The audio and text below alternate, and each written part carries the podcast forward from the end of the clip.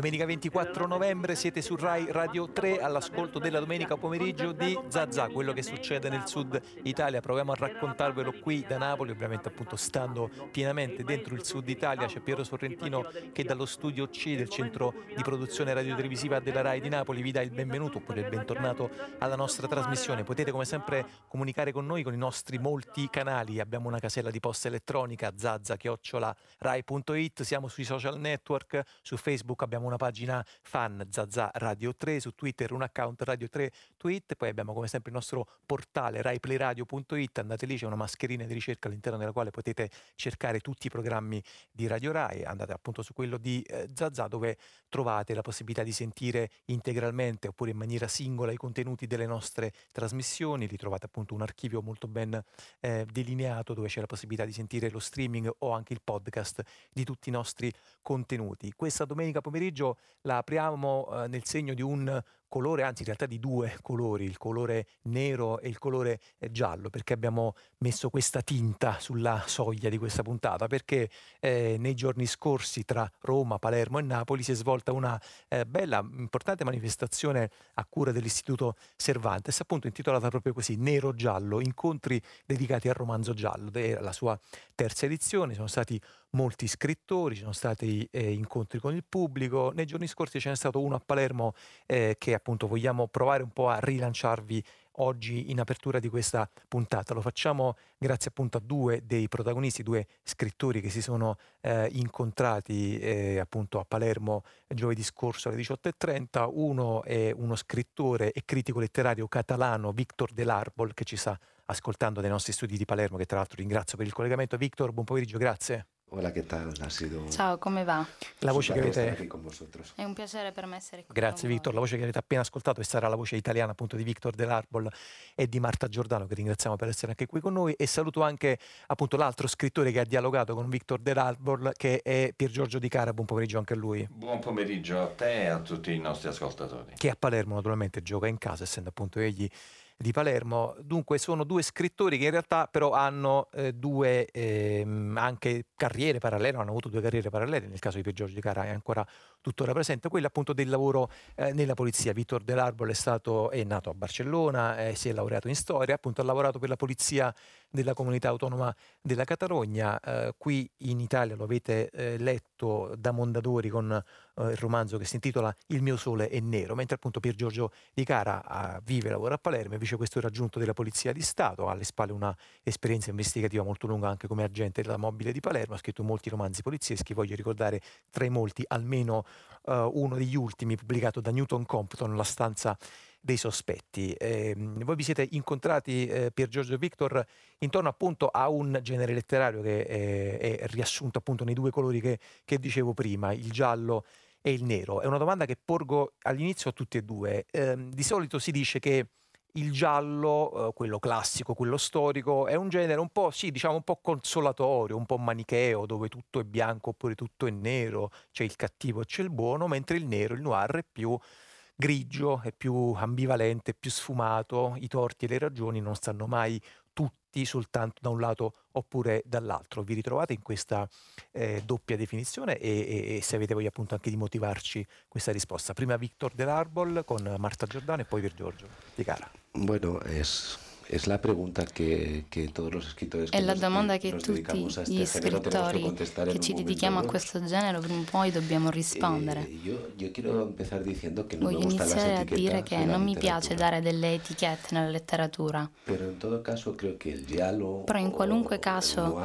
eh, c'è da dire che il giallo, il noir, eh, precisamente lo que hace es ahondar en quello las che fa esattamente è dare queste contraddizioni. Es decir, es una novela que va contra esa idea È un romanzo che va contro lo que es la quest'idea naturaleza umana. eh, di ciò che è la, la natura umana. Yo siempre digo que a el primer escritor Sempre dico che il primo scrittore di romanzi gialli me inspiró a, che mi ha ispirato en per poi scrivere io stessa è stato Dostoevsky, eh, los hermanos Karamazov. I- i fratelli Karamazov. Eh, creo que, que a través de, del- de la contradicción humana a E penso che attraverso di questa contraddizione umana, della- questo gioco tra luce e buio, eh, este género permite Questo eh, genere eh, permette di realizzare, di trovare questa radice che è quella che io ho sempre Eh, cercato. No es tanto eh, la violencia en sí misma, Non è tanto la violenza in sé, ma l'origine, la, la la radice della violenza. È ciò che più mi, mi appassiona di questo genere. Allora, Pier Giorgio Di Gara, invece dal suo punto di vista, appunto anche questo, mm, prendendo appunto spunto da questa risposta di, di Victor Delarbol. Sì, eh, eh, effettivamente è vero, eh, per noi che frequentiamo questo genere letterario, il noir, giallo, che sia, questa è una delle domande più ricorrenti. Io sono d'accordo con quanto dice Victor. Eh, credo che eh, la riduzione a genere del genere eh, faccia torto al genere, nel senso che noi siamo scrittori che raccontano il mondo come lo vedono, lo filtrano attraverso le loro eh, lenti di ingrandimento, la loro esperienza, la nostra esperienza, il nostro, vedere, il nostro modo di vedere il mondo. Lo strumento che utilizziamo è quello del, diciamo così, dell'investigazione del delitto, del reato, nelle sue più diverse eh, coniugazioni e nelle sue più diverse realtà. Ma credo che quello che interessa tanto a me quanto a Victor, quanto mh, la gran parte degli autori eh, della mh, novella negra, del noir, del poliziesco, del giallo, abbiano interesse a raccontare eh, le città, abbiano interesse a raccontare le storie delle persone che si muovono dentro, dentro le città. Quindi utilizziamo uno strumento, ma in realtà facciamo letteratura in senso, nel senso più alto e più nobile del termine. E non è questa una rivendicazione di nobiltà della nostra scrittura, assolutamente. Io credo che nessuno di noi viva un complesso di inferiorità rispetto alla letteratura cosiddetta mainstream. Sí. È un modo diverso di raccontarla attraverso le nostre esperienze.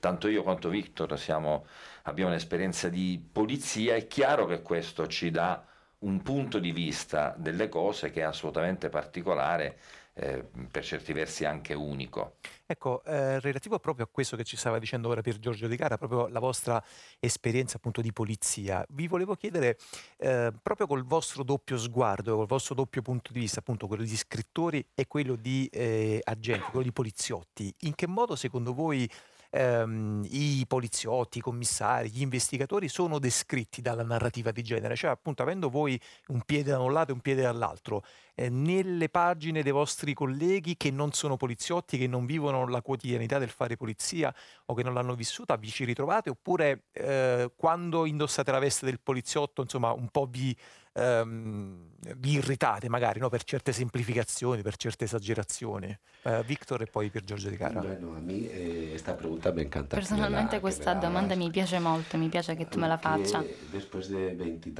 Dopo di più di vent'anni di eh, essere poliziotto, me arrivi alla la conclusione che non arrivi effettivamente, non ti piace esattamente la- il romanzo poliziesco. porque juega con los clichés y con Perché los, gioca con tutti eh, quei lugares cliché comunes e i luoghi comuni profesión. di questa professione. E ci sono veramente pochi que es romanzi che entrino veramente in quella che è la, la natura della polizia e delle conseguenze che ha Eh, questo lavoro per noi.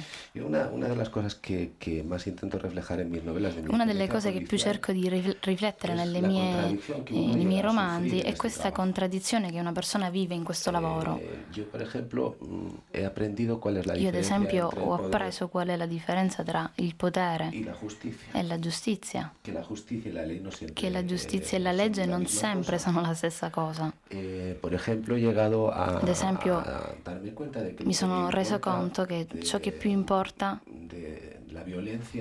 della violenza non è tanto il, il fatto circostanziale, ma capire il perché. Eh, Io ho en lavorato la per molti, per molti anni eh, con eh, i minori, con i bambini che che venivano appunto y, Eh. y la Brigada de Mujeres Maltratadas. che venivano maltrattati, Y- così come le donne. Eh, lo, que me, lo que me quedó de ese, de ese periodo no es tanto los hechos concretos, E ciò che no più mi ricordo non sono tanto i fatti eh, concreti, eh, eh, bensì capire come l'essere umano è capace di, farci- di fare così tanto male all'altro Entonces, essere eh, umano. claro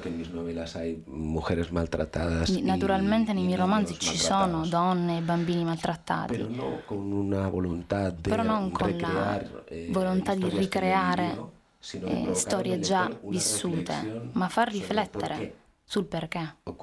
Perché succede questo? Allora, Pier Giorgio Di Gara. Sì, sì, sì, sì, giustissimo, è, è esattamente come dice il nostro amico Victor. Io eh, frequento la scrittura da sempre. Eh, poc'anzi mentre mh, aspettavamo che iniziasse la trasmissione chiacchieravamo con Victor e eh, dicevo che io, lui mi diceva eh, cosa volevi fare da grande, il poliziotto, lo scrittore, cosa che ti piace più? Io in realtà sin da bambino volevo fare il poliziotto e lo scrittore e quindi queste due identità sono sempre esistite in me sin da quando ero adolescente. Ho cominciato a scrivere romanzi polizieschi eh, perché a un certo punto i poliziotti dei romanzi che leggevo, delle fiction che vedevo, non somigliavano ai poliziotti che conoscevo io, così come i banditi non somigliavano ai banditi che conoscevo io. Cioè qua non stiamo parlando di superuomini e di supercriminali, non c'è Superman nell'ex Luthor che si fronteggiano dall'una e dall'altra parte della barricata, ci sono persone normali che fanno eh, i poliziotti un lavoro normale che richiede un grande sacrificio, una grande dedizione, una eh, capacità di sopportazione del male, come diceva il nostro amico, amico Victor un attimo fa, eh, che però eh, non può superarli.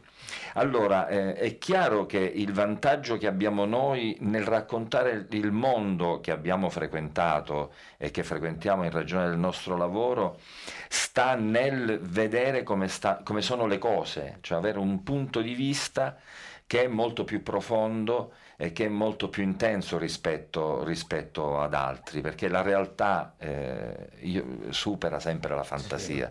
Cioè credo che se noi dovessimo veramente raccontare tutte le cose che abbiamo visto e che abbiamo fatto, pochissimi eh, crederebbero che queste cose sono Quindi possibili. rischierebbe di essere addirittura, come dire, appunto, ritenuta non credibile, benché è vera. Assolutamente, sì, assolutamente sì.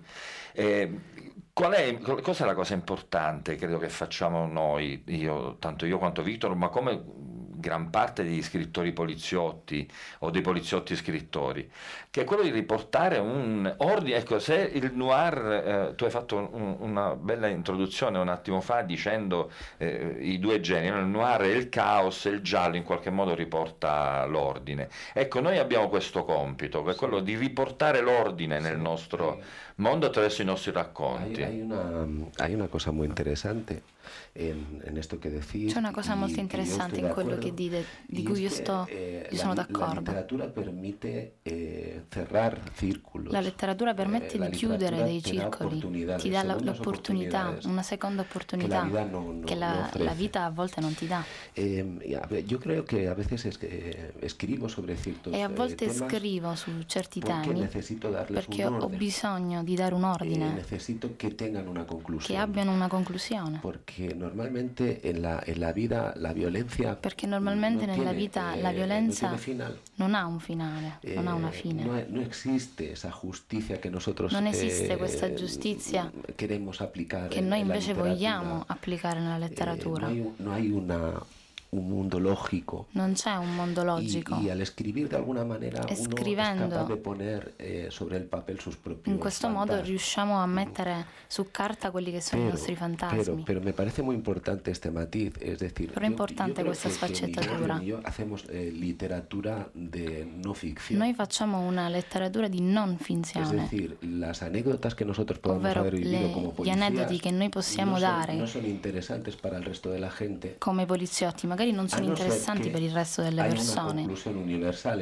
a meno che non ci sia una conclusione universale, che usciamo dalle nostre proprie esperienze per condividerlo con gli altri. State ascoltando le voci di Victor Delarbol e di Pier Giorgio Di Cara con eh, l'ausilio prezioso di Marta Giordano, che appunto è la voce italiana in questo momento di Victor Delarbol, che sono stati protagonisti di un uh, ciclo di incontri che si è svolto nei giorni scorsi tra Roma, Napoli e Palermo, organizzato dall'Istituto uh, Cervantes, appunto nero-giallo, incontri sul romanzo giallo. Con stiamo un po' ragionando appunto intorno a quello che si muove eh, intorno appunto a queste due etichette, generi che sono, ecco, forse questo potrebbe essere un altro tema di domanda, che sono diventati, eh, diciamo, negli ultimi anni qualcosa di simile a un monogenere trionfante, no? Diciamo, ci sono più commissari sui eh, banchi delle librerie che, non lo so, la parata della festa della, de, della polizia. Eh, non è che così rischia di diventare dal vostro punto di vista un, diciamo appunto, un minestrone unico nel quale proprio quelle specificità, proprio quelle particolarità che ci stavate raccontando rischiano di essere appunto un po', un po soffocate. Eh, Victor Delarbol e poi per Giorgio Di Cara. Bueno, mira, eh, eh, io sempre explico lo mismo. Esto es como io sempre dico più o meno la stessa cosa, è un po' come la eh, birra. hay que esperar que baje la spuma para ver qué Bisogna aspettare che scenda la schiuma per vedere quanto ne rimane effettivamente. Creo que al final quedarán eh, los escritores que de verdad E alla fine rimarranno gli scrittori che realmente sono scrittori. Decir, Coloro che realmente hanno un'aspirazione letteraria, che è quella di cercare attraverso un genere che è molto critico con, con il potere, con la società, Cercano però di trovare delle risposte. Ci sono tanti scrittori di, di gialli o di novella negra. Però pochi scrittori che lo sono realmente. E Giorgio Di Gara. Ancora una volta rischiamo di essere monotoni e banali, ma ancora una volta sono d'accordo con quanto dice Victor. Qua bisogna fare una distinzione, e come ha giustamente fatto il nostro, il nostro, amico. È chiaro che il genere è un genere commerciale, un genere eh, appetibile, di, di, facile, di, facile, consumo, sì. è anche eh, divertente nel senso diciamo più eh, largo che questo termine può, può, avere. Ritorniamo a quello che abbiamo detto, abbiamo detto prima. Io credo che eh, ci sono degli scrittori che decidono di, di raccontare, di usare il, lo strumento dell'indagine poliziesca o, che ne so io, per raccontare le società. L'abbiamo detto un altro prima, cioè noi siamo, credo, di poter dire che noi siamo esponenti del cosiddetto noir mediterraneo, che nei, nei primi 2000, sino a una buona parte degli anni 2000, era considerato il genere proprio dei paesi che si affacciano sul bacino del Mediterraneo, indicando come capostipite Jean-Claude Izzot eh, della sua trilogia marsigliese. Eh, questo genere, eh, questo modello di scrittura, come diceva giustamente Victor, ha anche una sua eh, identità politica, no?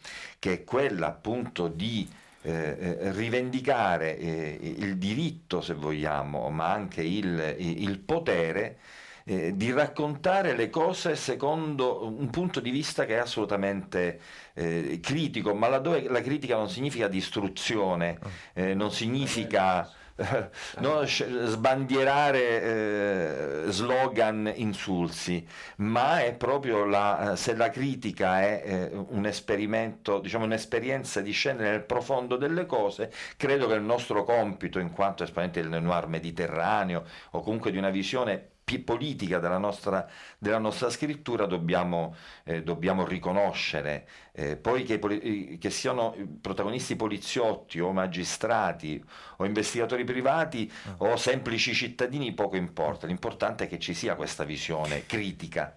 Allora, abbiamo provato a guardare un po' che cosa succedeva nel campo delle eh, guardie, vediamo un po' che cosa succede invece su quello dei ladri. Cioè, eh, voglio farvi eh, una questione relativa diciamo alla mentalità criminale. Voi avete appunto modo e possibilità di osservare anche che cosa succede. Pier Giorgio Di Cara appunto fa il poliziotto, guarda quello che succede per le strade, Victor Dell'Arboro altrettanto lo, è stato, avete visto che cosa succede appunto proprio lungo quei, quei, quei, quei crinali che diceva Di Cara prima, no? non ci sono supereroi, sono persone normali che fanno, che fanno delle cose. Quanto e come è cambiata dal vostro punto di vista proprio la mentalità criminale negli anni e se la letteratura noir è riuscita a restare dietro a questi cambiamenti e a raccontarli? Mira, io, io, che sono un poeta frustrato, te puedo Io sono un poeta frustrato, poetica. quindi posso darti più un'immagine poetica. Eh, Io, io mi hice policía para matar dragones. Io sono diventato un poliziotto per uccidere dei draghi. Eh, y no, en veintipico años de servicio nunca maté E in più di dragón. vent'anni di servizio non ho mai ucciso un drago. Pero, pero conseguí que los dragones no me mataran a mí. Però sono riuscita a far sì che i draghi non mi uccidessero a me. Eso significa que ah, gracias a la literatura he conseguido Questo vuol dire che a grazie alla letteratura ho fatto in modo che, nonostante estar en el límite, tanti anni eh, e stare mi eh, nel limite, sobre las personas, sobre el mundo, la mia missione optimista. sulle persone è sempre ottimista. Me parece que es muy importante eh, ser un, un optimista realista È importante essere un ottimista realista y aprender que el policía es el primero que E apprendere che il eh, poliziotto è il primo su, su mirada en contra de los prejuicios. che educa il proprio sguardo contro i pregiudizi. Mi piacerebbe dire che non sono d'accordo. No, no, diciamo così, non sono d'accordo con quanto ha detto Victor nella maniera più, più assoluta. Sì, ma è così, guarda, io ehm, ho co- conosciuto un sacco di, di banditi nel corso della mia attività professionale, eh, continuo ad incontrarne. Eh, posso dire una cosa, che non ho, innanzitutto non ho mai provato niente che possa somigliare a un sentimento eh, eh, ehm, descrivibile come odio. Eh, ma semmai, eh, e- e posso dire che in occasione, di- io per tanti anni mi sono occupato di indagini eh, antimafia, di mh, cattura latitanti e quindi ho avuto la, diciamo così, la fortuna, eh, è giusto usare questo termine, di incrociare alcuni tra i più efferati criminali della nostra, della nostra società, mh, gente con diverse decine di omicidi eh, alle spalle, se non addirittura centinaia per ciascuno. Eppure posso dire di non aver mai guardato queste persone con odio, né quando lavoravo su di essi, né quando poi, eh, viva Dio, abbiamo messo le manette a, a queste persone. Mi sono piuttosto, può sembrare retorico può sembrare banale dirlo, mi sono piuttosto interrogato sulle ragioni di, di- di certi, di certi percorsi. Eh, voglio dire, io sono- ho avuto la fortuna di nascere e crescere in una... Io sono nato e cresciuto a Palermo negli anni Ottanta, diciamo, la mia formazione eh, civile, eh, politica e culturale si è formata diciamo, dal 1980 quando sono entrato al liceo sino a quando poi non mi sono laureato negli anni 90 e sono gli anni della lotta, della guerra di mafia, eh, Totorina, le stragi, l'uccisione dei magistrati, dei poliziotti, dei giornalisti, eccetera, eccetera. Eh, però ho sempre pensato, eh, in particolare in, al- in alcune occasioni, eh, che era un, eh, una questione di opportunità. Io sono nato e cresciuto in una famiglia borghese, benestante, della Palermo bene, laddove eh, ho avuto la possibilità di andare al classico piuttosto che no da un'altra parte o di fare nuoto invece che giocare a calcio, a calcio per strada. E quindi ho avuto tutte le opportunità di questo mondo, tutti i libri che ho voluto li ho potuti avere, tutte le opportunità che, che desideravo le ho avute. Eppure dall'altra parte della città c'erano i miei coetanei che questo accesso alle opportunità non, non le hanno avute e, e forse anche per questa ragione hanno scelto oh, gioco forza eh, di imbracciare un mitra o fare delle altre cose. E credo che questo sia importante, tornando al discorso che facevo un attimo fa, raccontarlo, proprio perché la realtà è sempre eh, superiore alla fantasia, ma bisogna provare, provare a raccontarla. Allora, abbiamo eh, forse un paio di minuti ancora che ci restano. Volevo toccare con voi un'ultima questione. Pier Giorgio Di Gara ci stava dicendo, sì, appunto, la Palermo degli anni Ottanta, quindi appunto con quello eh, scenario così, così tragico, così sanguinoso, ma in realtà lo sappiamo, tutto il nostro paese ehm, è, è legato a eh, specificità criminali che hanno delle caratteristiche eh, sue proprie particolari e sono spesso difficilmente appunto paragonabili le une, le une alle altre. E ancora una domanda su questo, La- dal vostro punto di vista la criminalità, il modo di agire della criminalità organizzata si è globalizzato oppure no? Oppure ci sono ancora specificità eh, diciamo che, che, mh, che- che rendono impossibile un parallelo oppure appunto invece non è vero, tutto il mondo criminale è diventato paese? Victor Delarbol e poi Pier Giorgio Di Cara.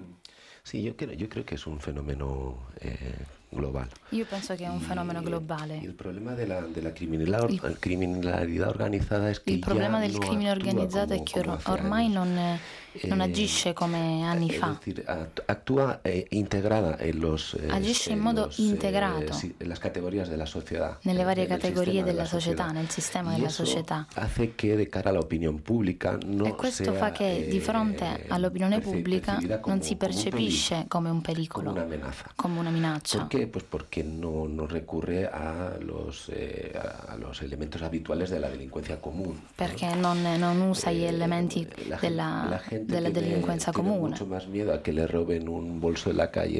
gente ha più paura che, che gli rubino una, una borsa per eh, strada. Io ricordo, per esempio, particolarmente aver lavorato con Io ricordo ad esempio di aver lavorato con le casalinghe cine a Barcellona. Per la gente non, non suponía ningún problema perché semplicemente questa gente si dedicava a. Per la gente non era un problema perché semplicemente eh, loro stavano tra di loro. Quando eh, las eh, mafias rusas se dedican a blanquear dinero comprando propiedades en la Costa Brava o en la Costa Quando Dorada, ad esempio i russi eh, si dedicano a vendere a un problema perché eh, in realtà eh, sono ingressos, a avere dei contrabbandi diciamo con, il, con, i soldi, la gente comune non lo vede come un problema perché è qualcosa che ha a che fare con loro.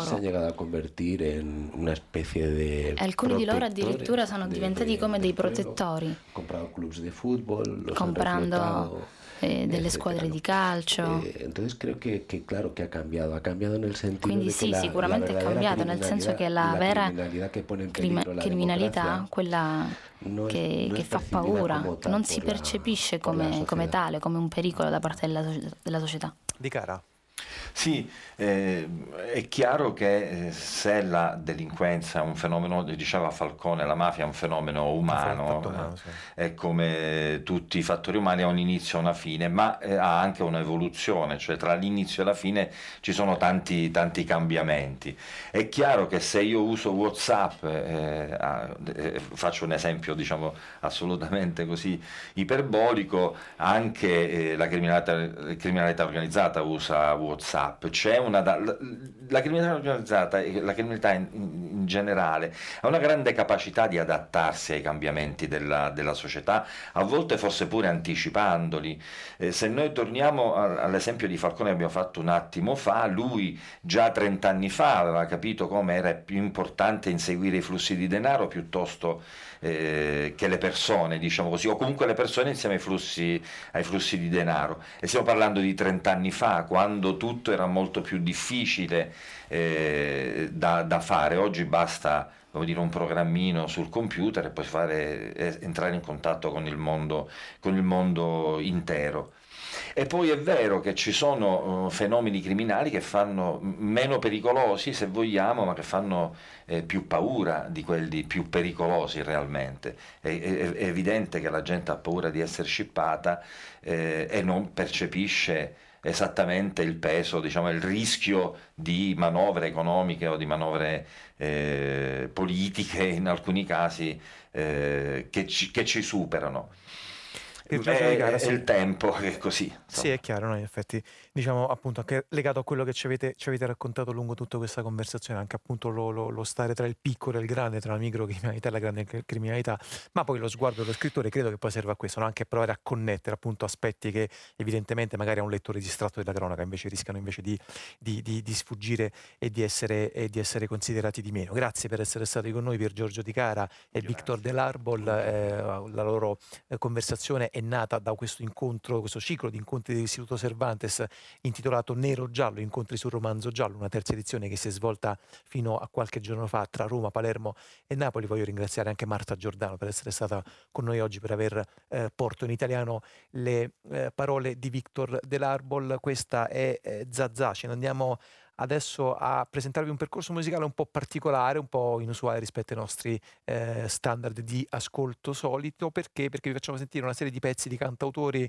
eh, che sono tutti presenti in una uh, importante manifestazione antimafia, una cinque giorni di musica contro eh, le mafie che si tiene a Cosenza dal 3 al 7 dicembre. Tra questi facciamo ascoltare eh, una canzone di Motta, l'album è Vivere o Morire e il brano è quello che siamo diventati.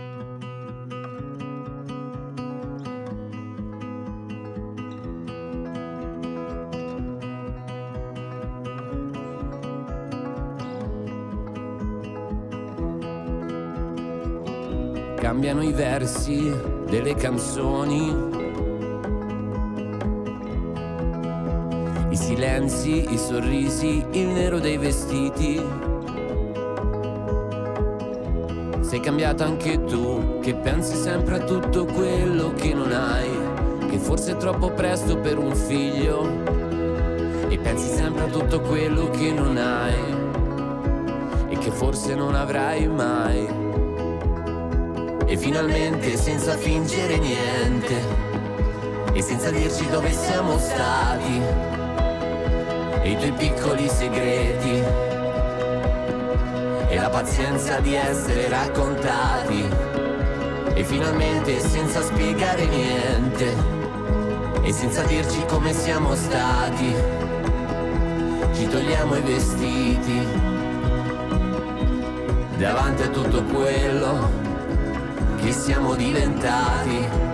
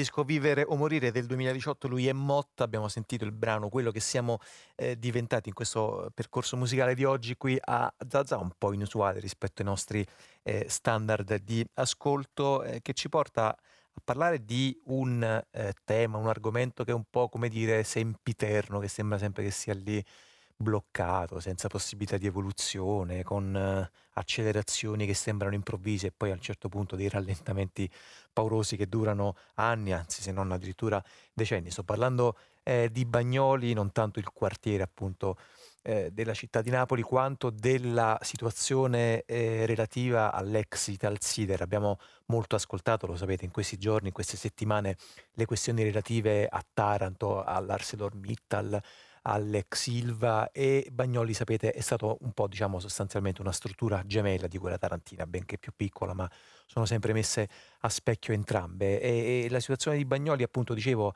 sembra sempre sul punto di sbloccarsi, in realtà sembra che non si sblocchi mai. Qualche giorno fa forse c'è stato qualcosa di simile a una novità, si è riunita la cosiddetta cabina di regia, la presenza del ministro per il sud provenzano, c'era il commissario straordinario di governo Floro Flores, presidenti e rappresentanti della municipalità, insomma c'è stata appunto questa riunione nella quale è stato esaminato lo stato di attuazione del piano di risanamento ambientale e di rigenerazione e sono state dette delle cose e soprattutto sono stati eh, promessi dei fondi per le bonifiche per, un totale di 318 milioni appunto nella disponibilità del governo. Noi vogliamo provare a fare un po' il punto appunto sul Bagnoli eh, toccando in maniera anche un po' laterale, non tanto parlando di bonifiche perché poi rischiamo di entrare nei tecnicismi che sono sempre un po' complicati da sciogliere, però vogliamo sentire la voce eh, viva di uno che eh, conosce benissimo quel quartiere, conosce benissimo quella fabbrica, conosce benissimo quello che si muove intorno a a quella zona di Napoli. Ve lo presento subito, ci ha raggiunto qui in studio Guglielmo Santoro. Buon pomeriggio, grazie Guglielmo. Buon pomeriggio.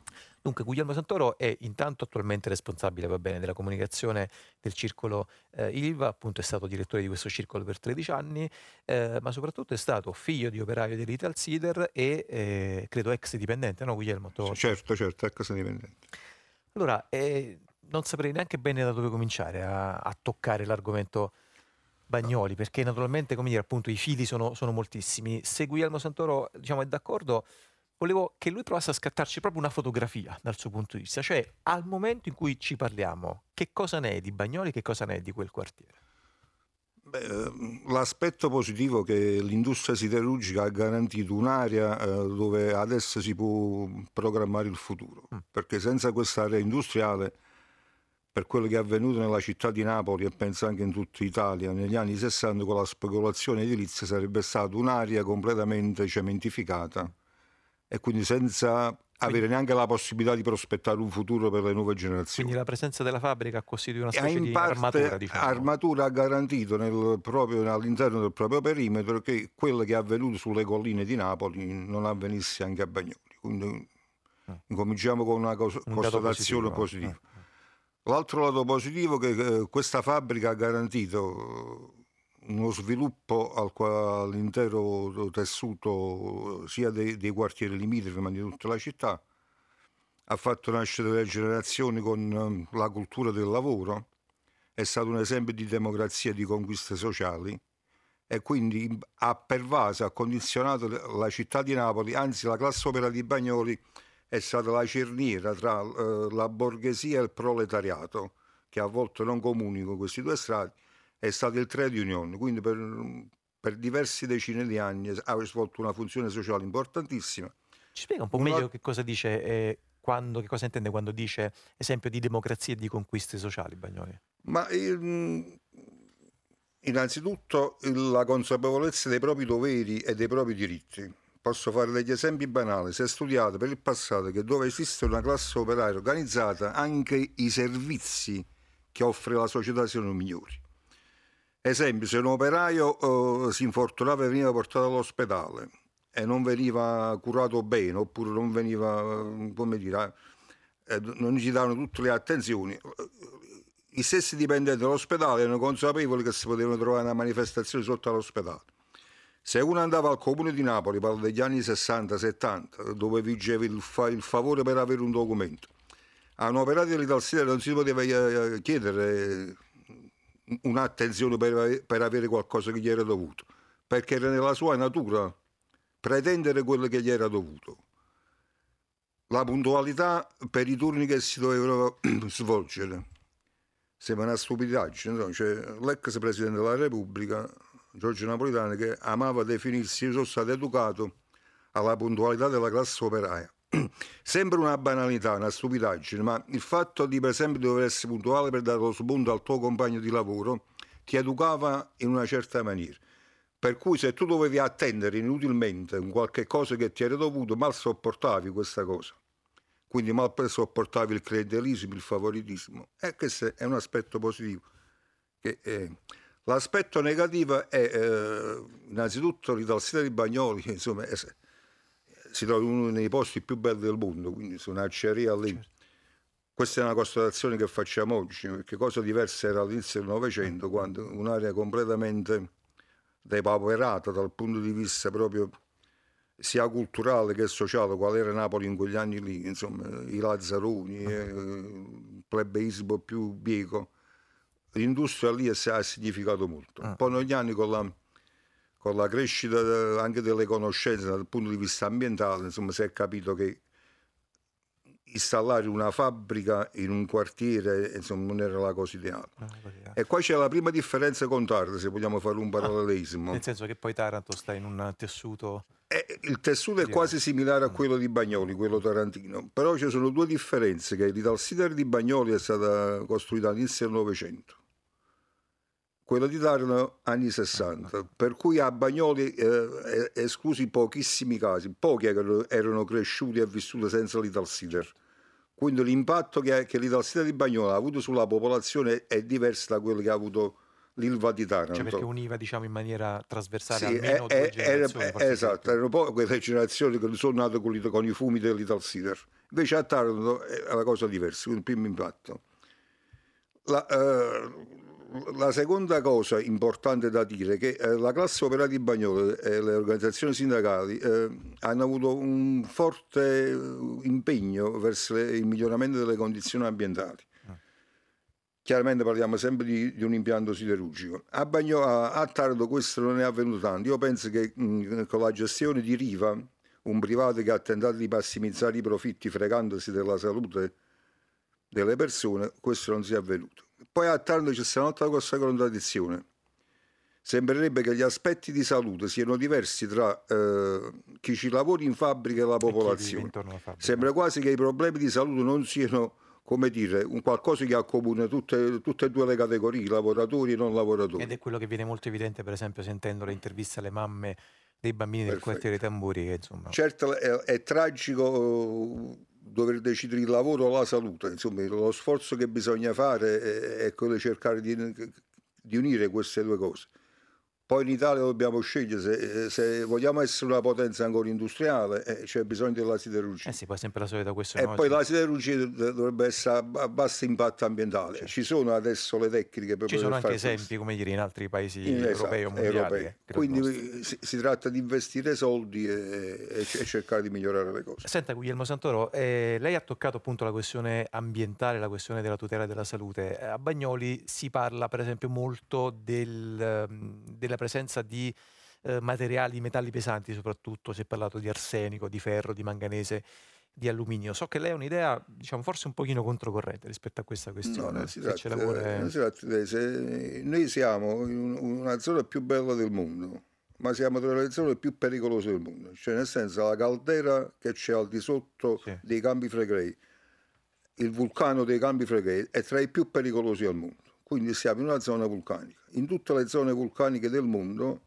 c'è presenza di arsenico e vanadio. Sono emissioni naturali. Quindi io a volte faccio l'esempio con Ischia, anche lì ci sta l'arsenico.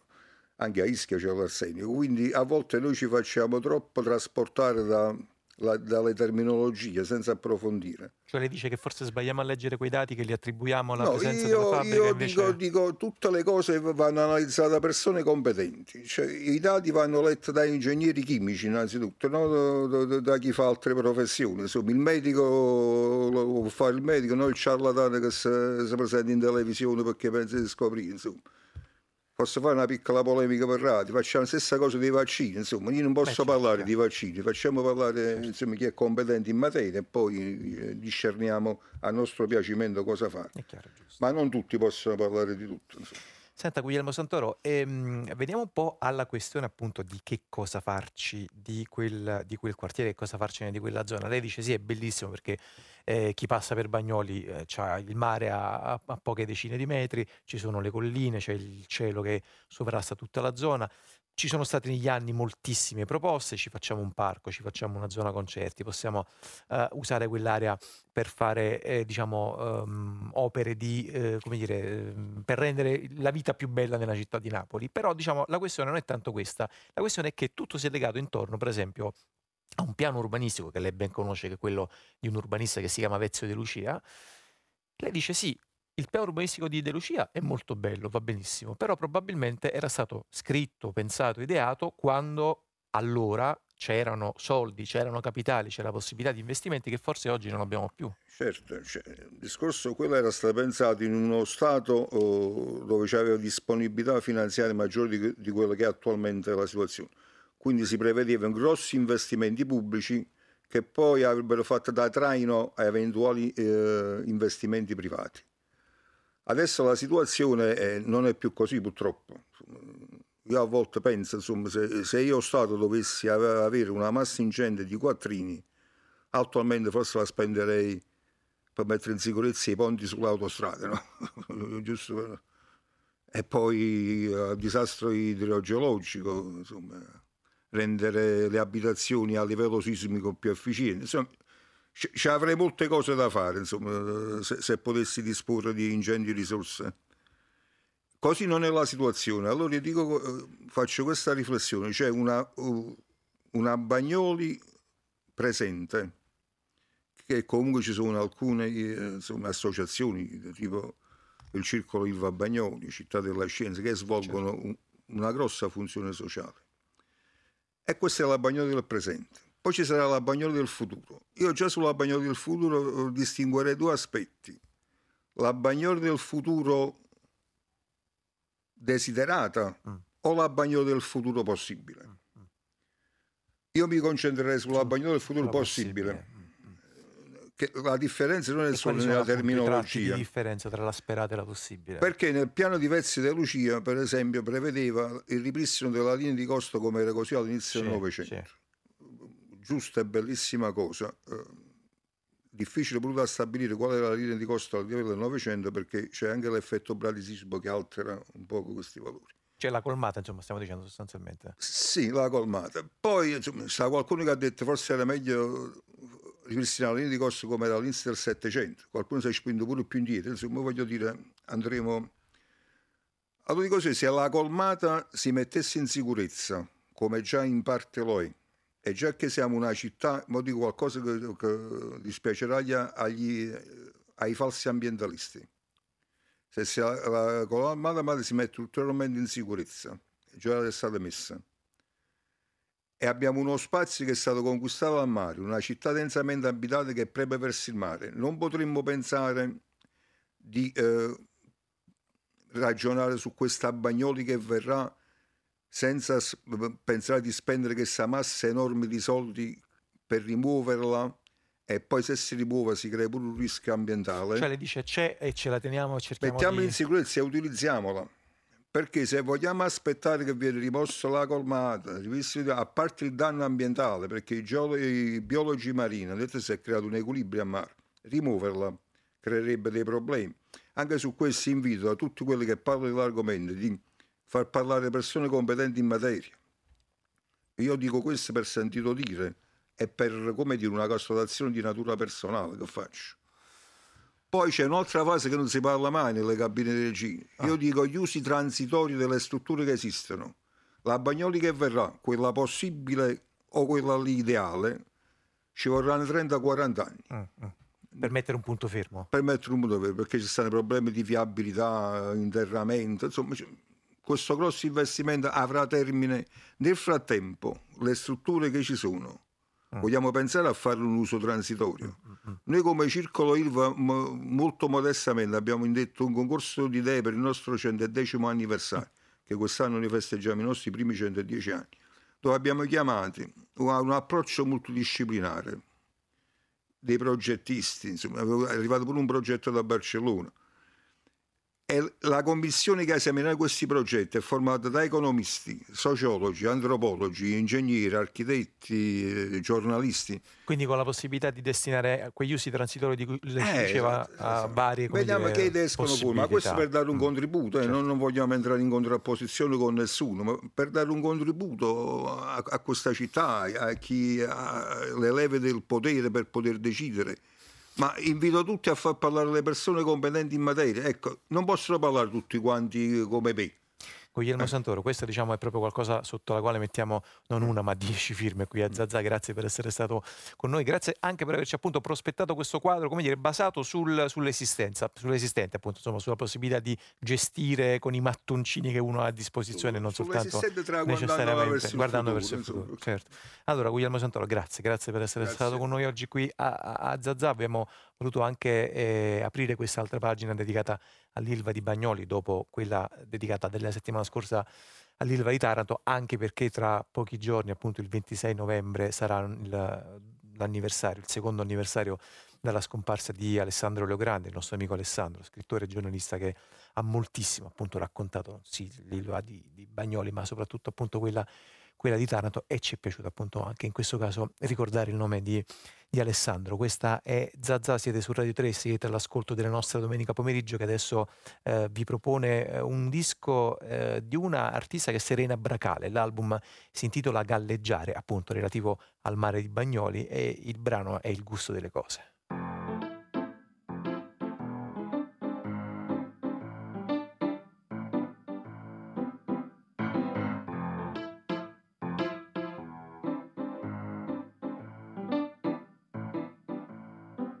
C'è chi fa la mattina troppa colazione. Chi si fa caffè e latte attacca a parlare. Io non so se è meglio continuare a dormire. Perché poi dopo un po' mi annoia chiacchierare. Non ho voglia di morire senza fame, senza sete, senza il gusto delle cose. Uh, uh, uh, Queste solite frasi d'amore. Queste solite frasi scontate. Poi c'è chi chiama sempre quando vuoi dormire. Quando vuoi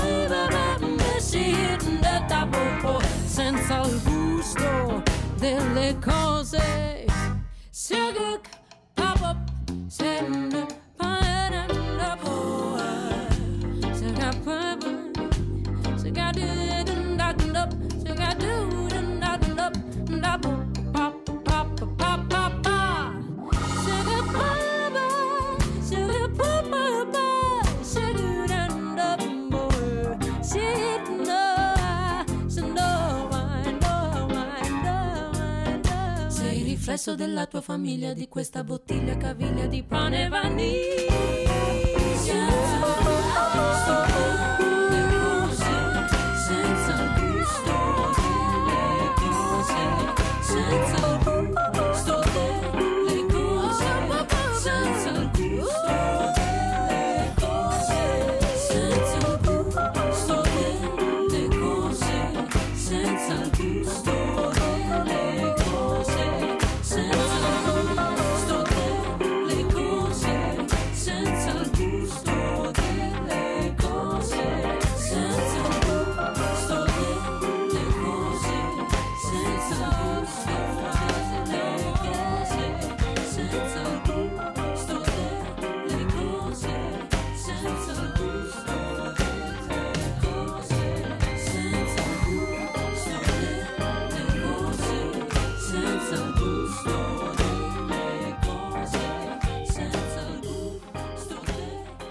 Lei è Serena Brancale, l'album è Galleggiare, questo che abbiamo ascoltato è un brano intitolato Il gusto delle cose che ci porta a metterci all'ascolto della nuova puntata della rubrica di cinema, il cinema insolito, il cinema bizzarro, firmata come sempre da Goffredo Fofi, questa è Bellezza e Bizzarria.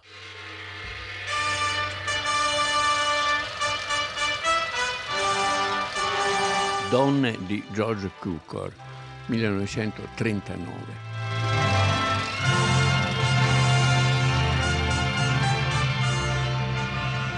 Donne è, è un film strano, è abbastanza un unicum, anche se poi qualcuno ha cercato di imitarlo, eh, perché è un film interpretato tutto da donne, perfino le- i cagnolini che si vedono qua e là sono femmine, ci sono delle bambine, non dei maschietti tra i figli di, di queste donne, i mariti non ci sono mai, gli amanti, gli amici non ci sono mai, se ne parla in continuazione. Le donne vivono in funzione di un mondo maschile, sono succubi di questo mondo, vivono in rapporto a questo mondo. Ci siamo, sono ai ferri corti. Come lo sai? Dammi una tazza di caffè e ti dirò tutto. Lei ha detto che lui l'ha messa in una situazione impossibile. Non può andare per la strada senza che la segnino a dito per la fotografia apparsa sui giornali. E questo è vero, sai. Allora lui ha detto che è colpa delle sue amiche che sparlano troppo. E anche questo è vero, Jane. Oddio, c'è di che perdere la fiducia nel matrimonio. E tu ci credevi, forse? Perché tu non ci credi al matrimonio? Certo, come tutte le donne. Ma non credo a quei farabutti che sono i mariti. Che altro si sono detti? Il Signore ha detto, t'ho promesso di lasciarla, l'ho fatto. E tu sai che l'ho piantata come un porco. Come avrà fatto Maria? Non so, forse le avrà detto fila, mia moglie ci ha scoperti. Poi la signora si è offesa perché lui ha detto di essere stato un porco a piantarla e gli ha detto allora Vorresti tornare da lei, Stefano? E lui ha trovato una bella bugia? Oh, ha risposto di no e io quasi quasi oh. ci ho creduto. Ma lei di rimando, potresti rispondere con un tono un po' più convinto, Stefano. E lei si provò a ridere, ma non ci riuscì per niente. E lui disse, non mi crederai dunque mai più, Mary. Spero che abbia detto di no. Non ci si può fidare di loro. Com'è vero che questa è una torta al limone? Oh, no. No, lui ha detto che quella era una brava ragazza e per questo sentiva di doverle qualcosa. Non ha voluto un soldo da lui per mesi. È la storia di un Ehm, ambientata nel ricco ricca, ricchissima società newyorchese tra le donne dell'alta società eh, che eh, spettegolano dalla mattina alla sera nei saloni di bellezza, alle mm, sfilate di moda, nei separé dei ristoranti di lusso, insomma non fanno altro che spettegolare e parlare di uomini, vivono in funzione degli uomini, sono totalmente succubi de, di un universo maschile che non vediamo mai. Il regista George Cukor era un noto gay, quindi siamo, come dire, in un ambiente dove l'elemento femminile è dominante. E George Cukor eh, doveva dirigere nel 1939 Via col vento. Glielo strapparono di mano perché Clark Gable, eh, che era il divo numero uno della Metro Goldwyn Mayer, eh, disse questo è uno che dà molto spazio alle donne, lo toglie agli uomini, io sono il vero divo, il primo divo, eh, Vivian League era una giovane inglese quasi sconosciuta e, e, e quindi via George Cukor un regista di maschi e piglia Victor Fleming, regista mediocre. È noto che George Cukor nottetempo si vedesse su loro richiesta con eh, Vivian League e, e, Olivia De Havilland per eh, dirigerle lui, per spiegarle lui come rendere i loro personaggi al meglio. E lei è nuova, mi piace per nuovi clienti, mettono in valore il mio lavoro. A lei piace leggere, vero? Come fanno a inventare quelle storie? No, non le bagni ancora. In fondo la vita di chiunque sarebbe un romanzo se ci fosse un finale interessante. E chi l'ha mandata qui?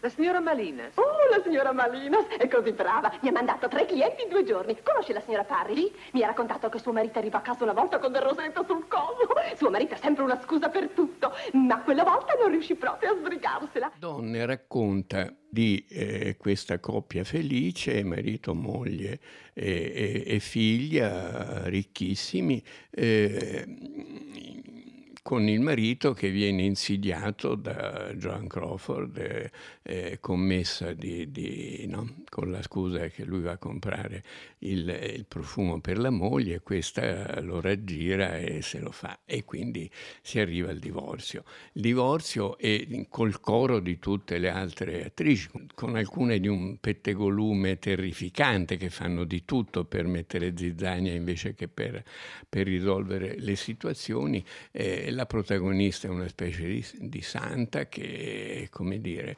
dipendente dal maschio. Le attrici, i personaggi più intelligenti sparano battute del tipo credo nel matrimonio come ci credono tutte le donne, ma non credo in quei farabutti che sono i mariti. Ecco, un altro personaggio dice noi donne ci dividiamo in donne, femmine e zitelle, che sono scherzi della natura e io sono una zitella, sono uno scherzo della natura. Cioè anche qui una totale dipendenza da un mondo, da un mondo maschile. Per questo il film resta ancora oggi eh, significativo e interessante, con tutti i suoi sviluppi, dialogo frizzantissimo, eh, battute una dietro l'altra, per personaggi ben definiti, chiari, di tutti i tipi femminili possibili, però in questa chiave di, eh, di, di, dipendenza, di dipendenza nei confronti del maschio. Credo che le femministe di oggi, che quelle che conosco si sono molto divertite a vedere questo film o a leggere la commedia di Clara Boutoulouse,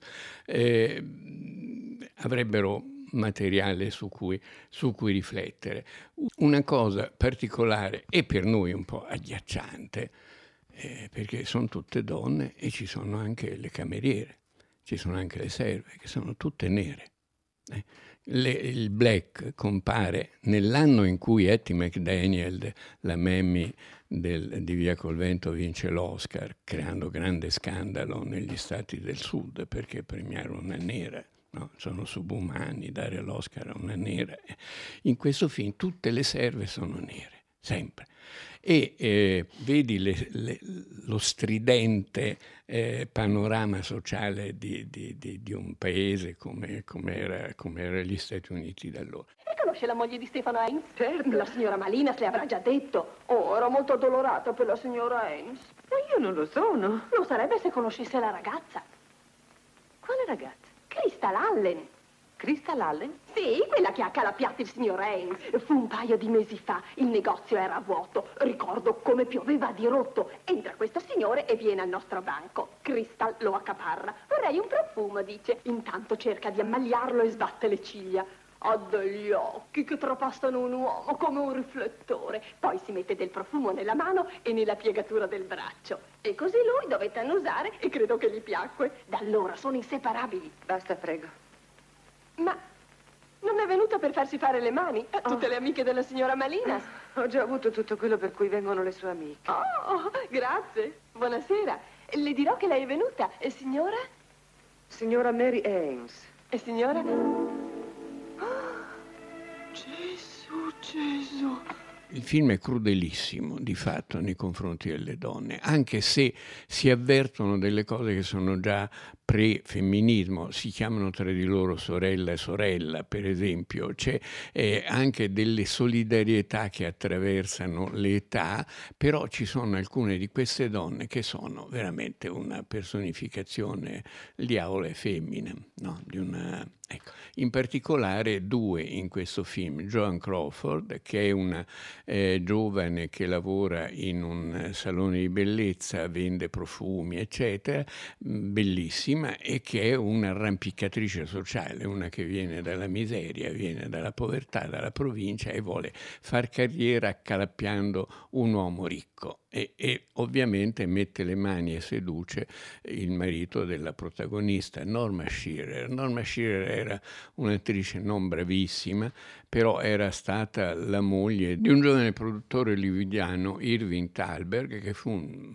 un fenomeno, uno dei padroni della Metro Goldwyn Mayer, che era una delle grandi case di produzione degli anni 30, e su di lui ha scritto un romanzo bellissimo, Francis Scott Fitzgerald, eh, Gli ultimi fuochi dell'Est Tycoon, e ha fatto un film bellissimo, Elia Kazan, interpretato da Robert De Niro. La terza interprete significativa, cioè film di, di donne, di attrici straordinarie, è Rosalind Russell, che è la parte della strega, della pettegola, di quella che mette zizzania, la donna nei suoi aspetti più negativi, la donna borghese nei suoi aspetti più negativi. In fondo non è un gran guaio, il divorzio è quasi deciso. Chi lo dice? Tu, cara.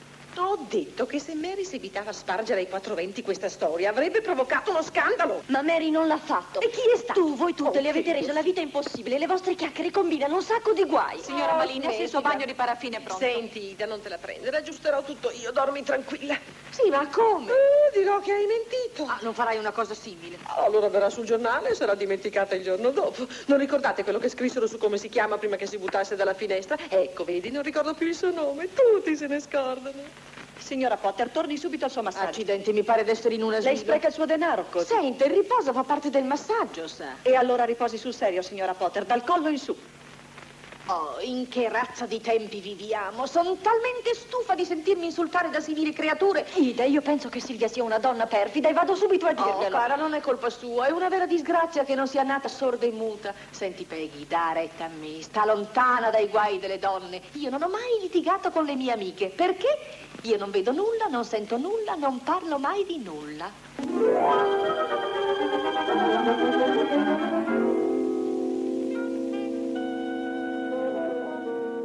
All'inizio il film ha un'idea quasi geniale. Ogni attrice c'è lei e in sovrimpressione si sostituisce un'immagine di un animale, per cui c'è la tigre, c'è la gatta, c'è eh, la civetta, c'è l'agnello, l'agnellina, c'è la mucca, ci sono vari tipi umani comparati a vari tipi. E la prima sceneggiatura di questo film, prima citavo Fitzgerald, venne affidata da Metro Goldwyn Mayer proprio a Francis Scott Fitzgerald, poi la rifiutarono perché era troppo al maschile e la fecero rifare a Anita Luce, eh, stupenda giornalista pettegola americana, autrice di due romanzi, anche lei famosissimi, eh, Gli uomini preferiscono le bionde e il suo seguito Ma sposano le brune. E Clara Butulus per noi è importante per un motivo strettamente italiano.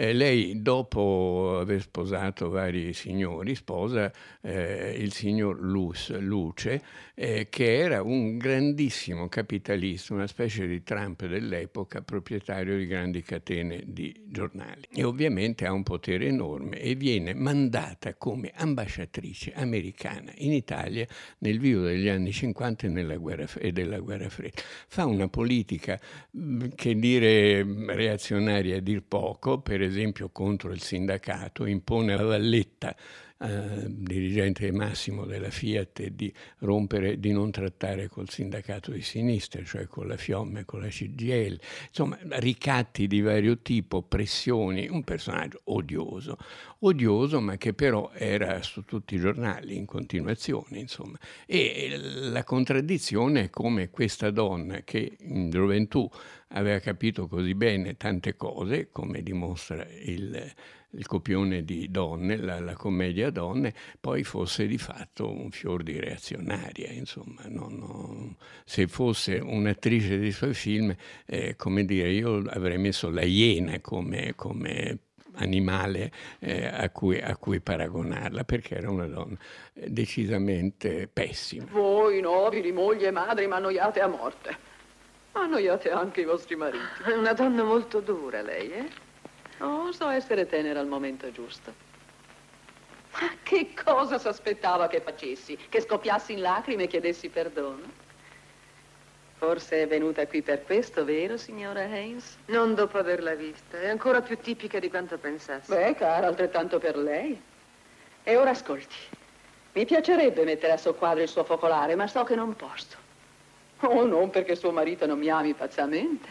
È perché è uno di quegli sciocchi che si lasciano vincere dal sentimento del dovere e non per altro. Sono felice che capisca la forza del sentimento, per quanto non ne comprenderà mai la bellezza. Lo scioglimento della vicenda avviene perché Mary Boland è una delle caratteristiche principali della Hollywood del tempo, che è la miliardaria che ha fatto almeno una decina di matrimoni mm, e quindi è soldi a palate perché ha sposato alcuni miliardari da cui si è separata, eh, a Rino, per divorziare da un ultimo marito, si invaghisce di una specie di cowboy che non vediamo mai, doveva essere una specie di melanzanone no, pieno di muscoli, e se lo sposa e, e, e lo fa diventare eh, il grande cantante cowboy che piace a tutte le donne americane alla radio.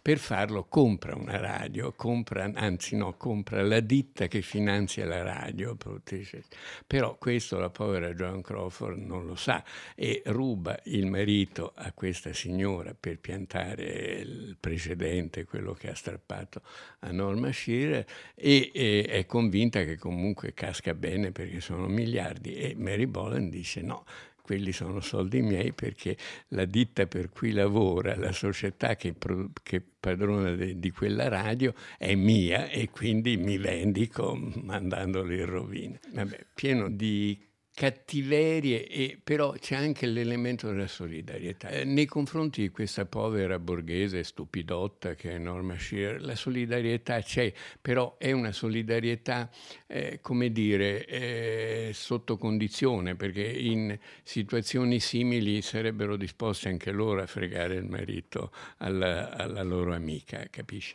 E questo è, eh, ripeto, c'è una perfidia nel racconto di questo mondo, però c'è anche una, uno sguardo quasi da sociologa. no? Ascolta, cara, non è una cosa nuova, capita a molte molli. Oh, ma Stefano... Stefano è un uomo, è sposato da dieci anni.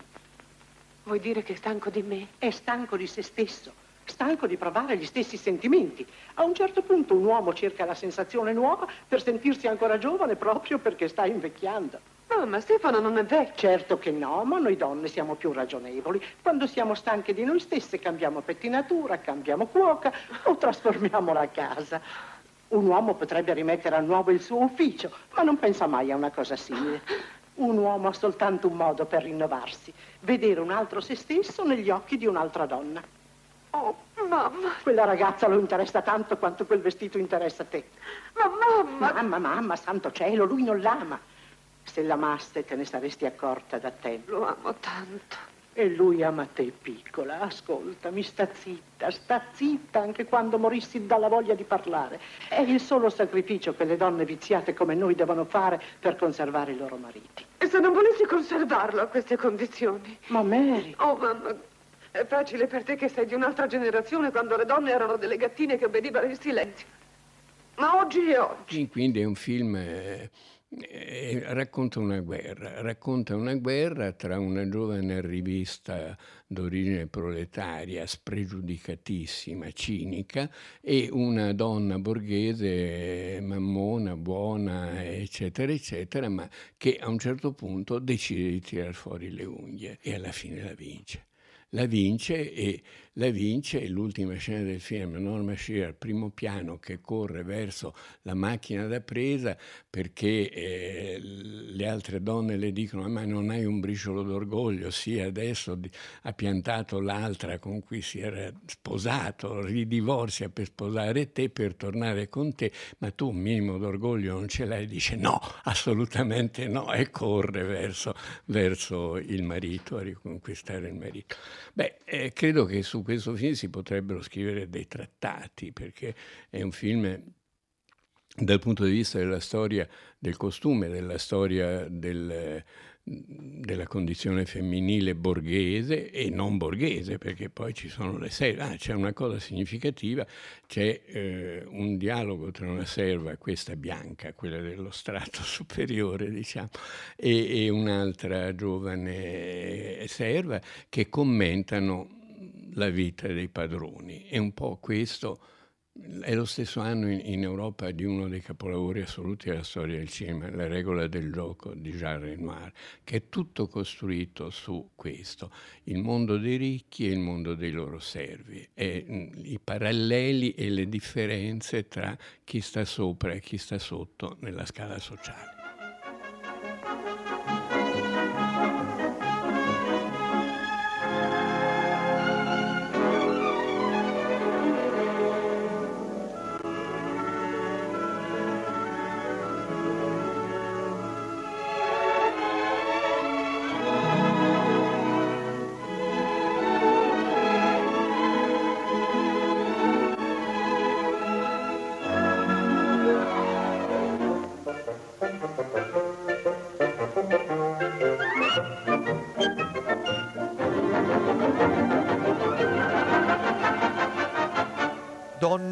George Cukor, 1939, questo era il film al centro del racconto di cinema di oggi di Goffredo Fofi, ne avete ascoltato soltanto un pezzo oppure vi è piaciuto così tanto che volete riascoltarlo in maniera integrale, basta andare sul nostro sito raiplayradio.it, lo trovate appunto scaricabile sia con i podcast che riascoltabile con lo streaming. Questa è Zazà che se ne va adesso ad ascoltare un eh, brano di Roy Paci, il disco è tutto a posto, lui appunto Roy Paci con Aretusca e eh, il brano è Shuri Shuri. Com'è, Picciotto? Tutto a posto? Eh.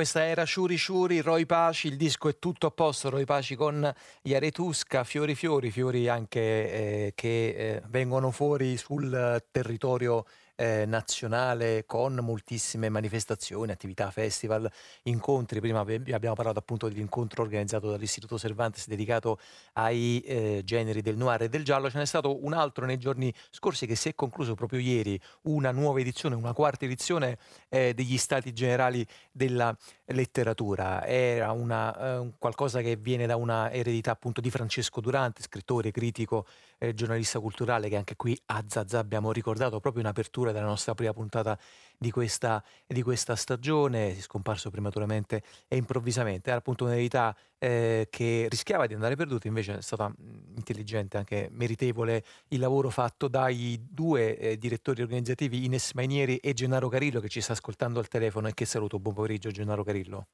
Eh, buon pomeriggio a lei. Ordinario di storia del pensiero politico qui a Napoli, al Sorso da Benincasa e alla Federico II, appunto curatore di questo nuovo progetto, di questo quarto ciclo che eh, prevede, che ha previsto appunto tre giorni di incontri, spettacoli, seminari all'insegna della cultura, delle contaminazioni, ma soprattutto Carillo all'insegna di un tema, parola, filo rosso, che è quello della ricostruzione. Intanto perché avete scelto, avete deciso di dedicare a, um, appunto alla ricostruzione uh, il, um, il fuoco, il nucleo di questa nuova edizione?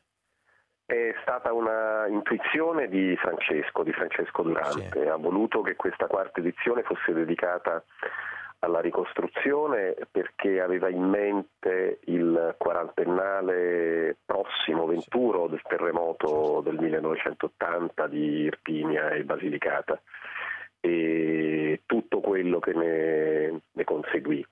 Però aveva anche in mente un concetto più ampio di ricostruzione, una polarità tra ricostruzione e disastro, tra ricostruzione e crollo, eh, aveva in mente eh, varie accezioni, le varie declinazioni possibili, del, possibili del lemma ricostruzione. È una parola che si presta a moltissime eh, appunto, ricostruzioni certo. a sua volta. E quindi abbiamo provato a, a riflettere eh, sia su questo fuoco centrale del, del terremoto eh, e in particolare di quello dell'Irpinia, sia su queste eh, molteplici declinazioni possibili, provando anche a ricostruire eh, in qualche modo eh, uno sfondo del, del, di quegli anni, abbiamo provato a ricostruire proprio il, la, la, temperie di quegli anni, cioè il novembre del 1980 per esempio fu il mese in cui uscì il primo numero di Frigidaire. Certo. E qualcuno con, insomma, con, con, in maniera affrettata, frettolosa, ma, ma, ma sicuramente calzante si, si, si, si, mise a dire che si trattava di un, di, un, di un, terremoto anche quello, ah, insomma, era un terremoto culturale importantissimo, mediatico importantissimo. Ecco, abbiamo provato a ricostruire anche quello, anche quella, quella storia, quella vicenda, quel, l'inizio di quel decennio che, che, che anno dopo anno si, si, si si presenta sempre meno effimero di come invece appariva allora. Senta Carino, ecco, in effetti adesso lei ci ha fatto l'esempio di Frigidaire, ricostruzione poi è una bella parola, nel senso che eh, dà anche una idea di un qualcosa di vivo, qualcosa che si muove, qualcosa che non sta lì schiacciato sotto appunto il peso, in questo caso appunto delle macerie, eh, diciamo simboliche appunto de, de, de, del decennio, della contemporaneità e che invece appunto diventa un qualcosa di simile a una, a una scossa, una risorsa di, di, energia. In che modo voi avete eh, messo proprio in atto concreto con i vostri ospiti, con i temi dei vostri incontri, eh, ripeto, questo, mh, mm, questo, sguardo evidentemente eh, positivo e propositivo rispetto al tema? Ehm, questo è stato un lavoro molto semplice, proprio censendo quello che, che è accaduto in quegli anni. Eh, noi abbiamo cominciato il 21 novembre con, con Enzo Moscato, con una intervista spettacolo che abbiamo intitolato Sotto scossa, perché Enzo Moscato ha sempre, ha sempre dichiarato in più occasioni, in più contesti, che di aver cominciato a fare teatro, seguendo poi un percorso originalissimo, personalissimo, proprio sotto scossa, mm. cioè proprio a, a seguito del, del, del terremoto, perché il sisma in fondo è stato anche per Moscato eh, una sorta di, di, apertura di una crepa, di una faglia nel sottosuolo dal quale far fuoriuscire poi tutta una, una sorta di popolazione rimossa, di, di fantasma, di, di, non visibile, di rimosso appunto. Ah. E chiudiamo poi con, con abbiamo chiuso con, con, la proiezione di Lucio Amelio Terremoto, certo. il film del 93 di Mario Martone, dedicato dedicato a Lucio Amelio, lo straordinario ritratto di Lucio Amelio, ma è anche, è anche in fondo una, un, documento, eh, su, su, un, documento, che offre la possibilità di riflettere su, su un, un, un, modo di elaborare la catastrofe eh, attraverso l'arte, eh, cogliere nella, nella, catastrofe, nel disastro, nel sisma, una, una, al di là della, della, della sua tragicità intrinseca e che non va mai dimenticata, cogliere una, una risorsa, come diceva lei, di energia, di energia eh, simbolica, di energia semantica, di energia creativa. Ecco, pen- concepire una mostra come, certo. come quella di, di, di, che concepì Lucio Amelio, insomma è, stato, è a sua volta un'opera d'arte, eh, Lucio Amelio, insomma la, la, la Terremotus, certo, la mostra sì, che, sì, si, sì. Che, si inventò, che, si inventò, Amelio. E, e poi appunto sì, no, nel, nell'84, nell'84 fu poi l'anno della mostra Terremotus, ma fu anche poi l'anno in cui aprì per un brevissimo periodo, ma un periodo intensissimo, al Cavone, alla sanità, il Diamond Dogs, mm. cioè un'officina certo, post-industriale, un altro, luogo del, un altro luogo in cui il rimosso riemergeva, in cui il, il sommerso veniva in superficie. Sì, ma poi diciamo appunto questi eh, movimenti di crisi e anche appunto questi mutamenti legati alla ricostruzione sono venuti fuori in più, in più occasioni di questi, eh, di questi, giorni, di questi stati generali della letteratura. Eh, c'è stata appunto anche una lezione molto bella di Gabriella Grebaudi dedicata allo spazio infranto con la guerra e il terremoto. Il nostro Marcello Anselmo ha proposto degli ascolti appunto proprio legati al, al terremoto di un, suo, di un suo lavoro sonoro, un suo radiodocumentario. Poi ci sono stati c'è stata la lettura di poesie in prosa di eh, Gabriele Frasca con Ciop e appunto questo spettacolo di lettere a Valentinov. C'è stato un incontro, ecco, Gennaro Carillo, molto eh, bello, anche il titolo era molto bello, che lei ha tenuto proprio con eh, uno scrittore siciliano, palermitano, che è Giorgio Vasta, eh, legato al tema degli stati in luogo. Eh, mi pare di capire che insomma la vostra domanda era ma in fondo quanto perdiamo, quanto si perde di un luogo quando lo si racconta, come dire, il racconto diventa paradossalmente qualcosa che rischia di far scomparire, non di far apparire un posto.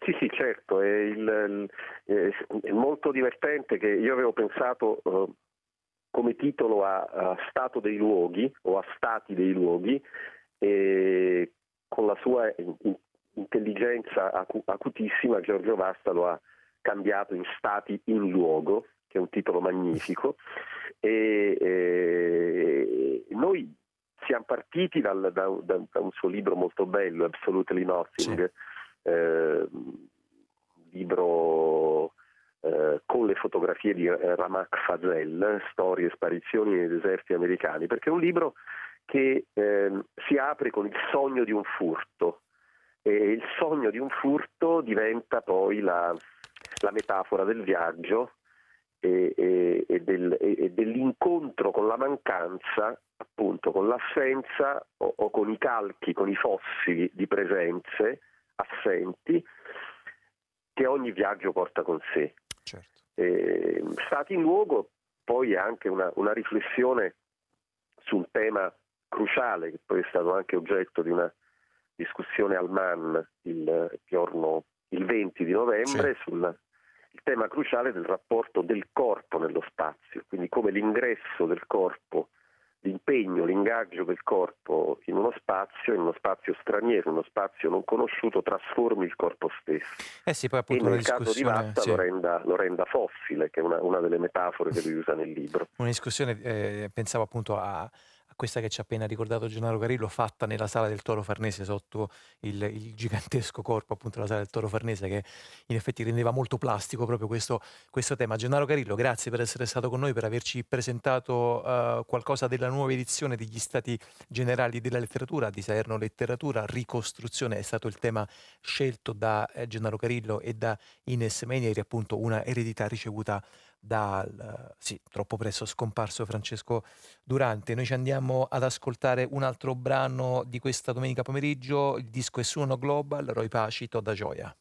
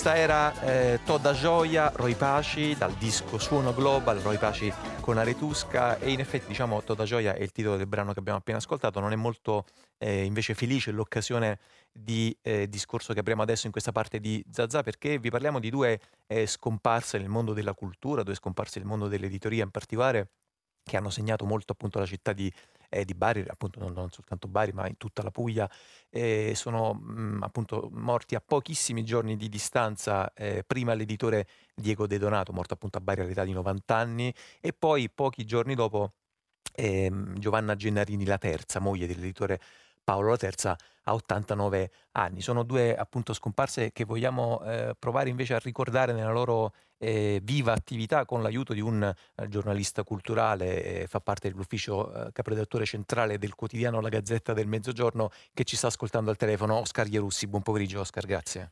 Buon pomeriggio a voi, grazie. Allora, intanto sì, colpisce no, anche un po' la vicinanza di questi due eventi, Oscar. Beh sì, è un, l'età come dire, certo. di, di, entrambi sì. quei, quei, protagonisti, eh, man mano che gli anni incedono si, si, si, produce quella cerimonia degli addii in certi settori, in certi ambiti e siamo qui oggi a ricordare due, due persone che hanno agito, lavorato e prodotto molto per questa regione, per tutto il mezzogiorno direi quindi colpisce ma in qualche maniera eh, naturalmente è, è, è, naturale, insomma certo. ovviamente è naturale.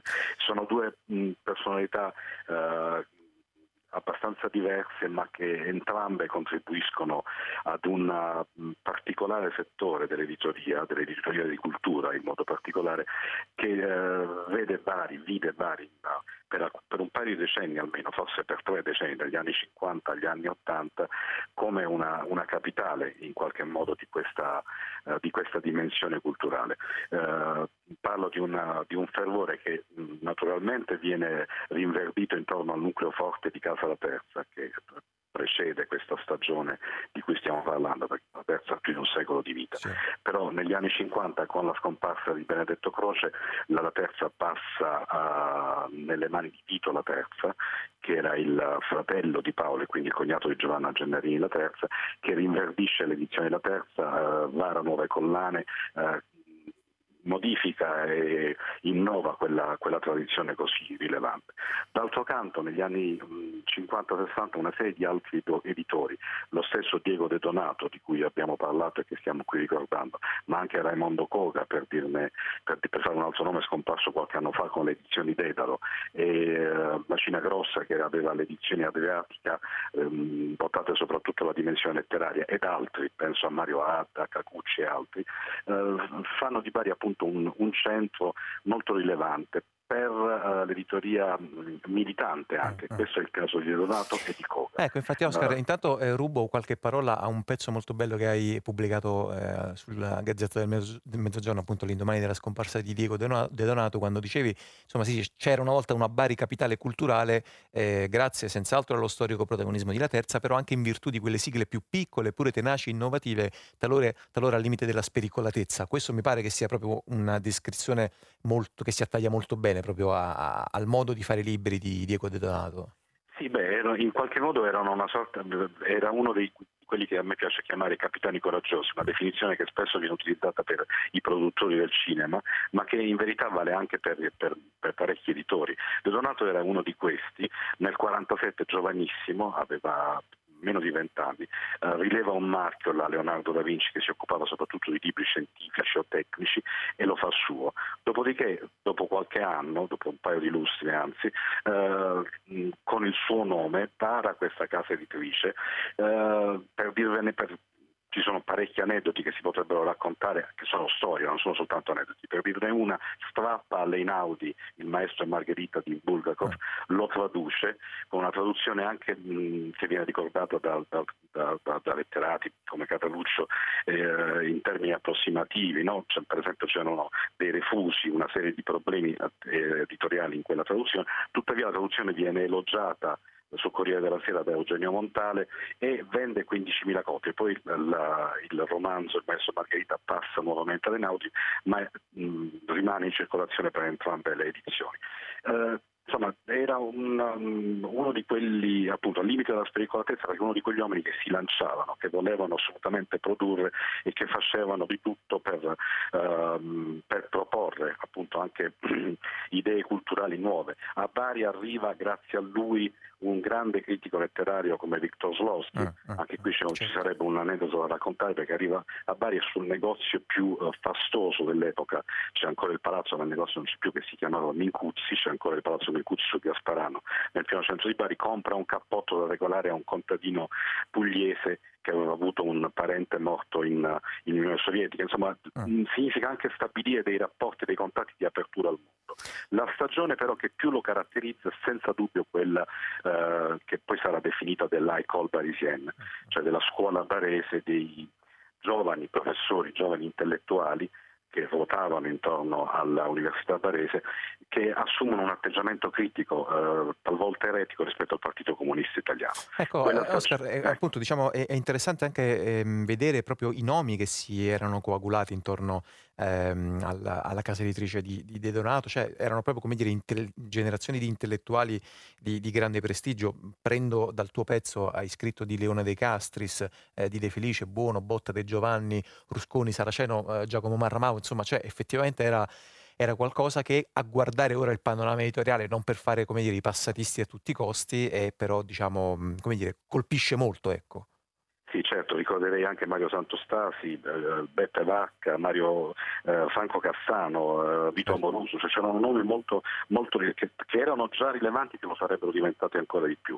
È un, un, collettivo, certamente non totalmente organico la casa editrice, che ruotava intorno al Redonato, ma anche ad altre case editrici. Certo. In quegli stessi anni la Dedalo di Koga eh, vara le prime ehm, i primi numeri della rivista Il Manifesto di Pintore Rossanda, Rossanda che verrà pubblicata anche da Detonato e ci sono anche lì storie che si potrebbero raccontare. Mi raccontava il mio ex direttore Giuseppe Giacovazzo che il manifesto ebbe un abbrivio molto forte dal fatto che al TG1, quando era lo stesso Giacovazzo a condurlo, veniva citato una sera sì e una sera no in virtù dell'amicizia tra Koga e lo stesso Giacovazzo. Stiamo parlando anche in questo caso di una école parisienne in senso lato, diciamo così, di una lobby in senso buono. Quindi ci sono e naturalmente c'è l'innovazione fatta anche dalla terza, sempre in ambito politico militante, pubblica i libri sulla, sulle rivolte giovanili sul 68 negli Stati Uniti e poi, anche, e poi anche in Europa. Comunque certo colpisce questo coagulo di nomi molto rilevanti e colpisce questa mh, capacità riflessiva rispetto ad un dibattito che oggi ci sembra sbiarito nel tempo ma che all'epoca era assai rilevante. Qual è la relazione tra la società e il partito? Qual è la relazione tra la militanza e le dimensioni linguistiche, letterarie o di riflessione politologica o delle scienze sociali? Oggi sono temi molto lontani dal dibattito pubblico e questo non è detto affatto che sia un bene, eh, anzi direi, direi di no.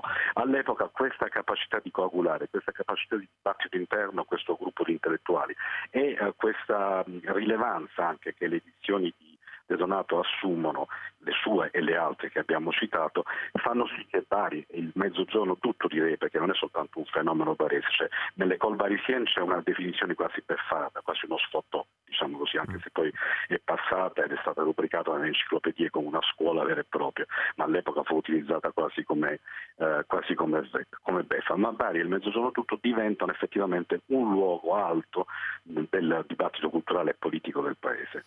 Oscar Iarussi, grazie, grazie per essere stato con noi, per aver voluto ricordare eh, con noi oggi appunto la figura di eh, De Donato che è scomparso a Bari a, all'inizio di questa settimana. Sì, lo diceva appunto anche molto bene Oscar Iarussi, eh, un, un, catalogo ricco che è riuscito anche a pubblicare davvero nomi eh, che adesso sì, insomma, dire, li conosciamo, sono ben distribuiti, sono ben pubblicati. ho sotto gli occhi appunto eh, Rilke, c'è Carlo Levi, Chomsky, eh, Fortini, Romano Perini, Giorgio Zampa, Folco Quilici, Gutman, Luzzato e molti altri. Però in effetti, come dire, all'epoca non era poi così scontato che un editore che tra l'altro Diego De Donato di se stesso diceva sono un editore per caso, ho investito in cultura soltanto perché non volevo fare l'avvocato, naturalmente come dire era una buttata, però eh, raccontava anche di una personalità molto pratica, molto concreta e molto altrettanto appunto sobria e fattiva, come, come ha detto eh, Oscar Iarussi nel suo eh, pezzo in ricordo sul Corriere del Mezzogiorno. Eh, noi ci fermiamo qui oggi con questo ricordo eh, di eh, De Donato e allora grazie a Oscar Iarussi noi continuiamo ad ascoltare almeno un altro brano di questo nostro percorso musicale così particolare di oggi. Lui è, è un cantautore che si chiama Giorgio Poi, il disco è Erika Cuore ad Erika ed è anche il titolo del brano che stiamo per ascoltare, Erika Cuore ad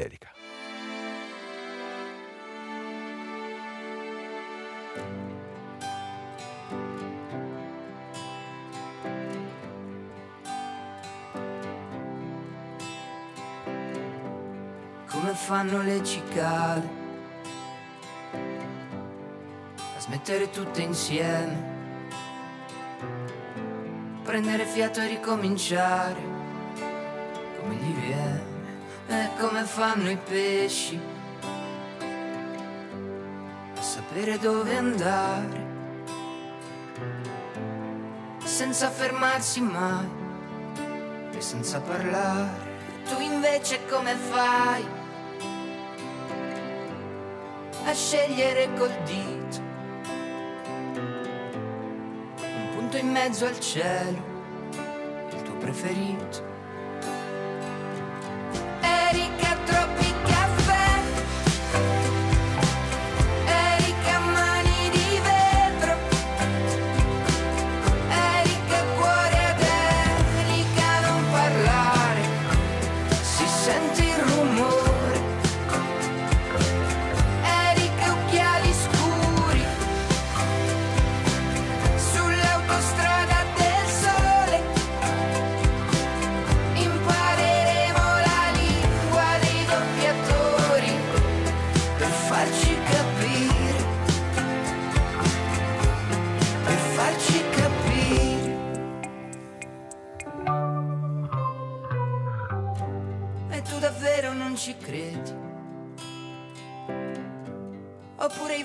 Scherzare, ma vista da qua giù sembri un temporale che vola sulle case, sui parchi e sulle strade, che fa luce e fa rumore per farsi trovare.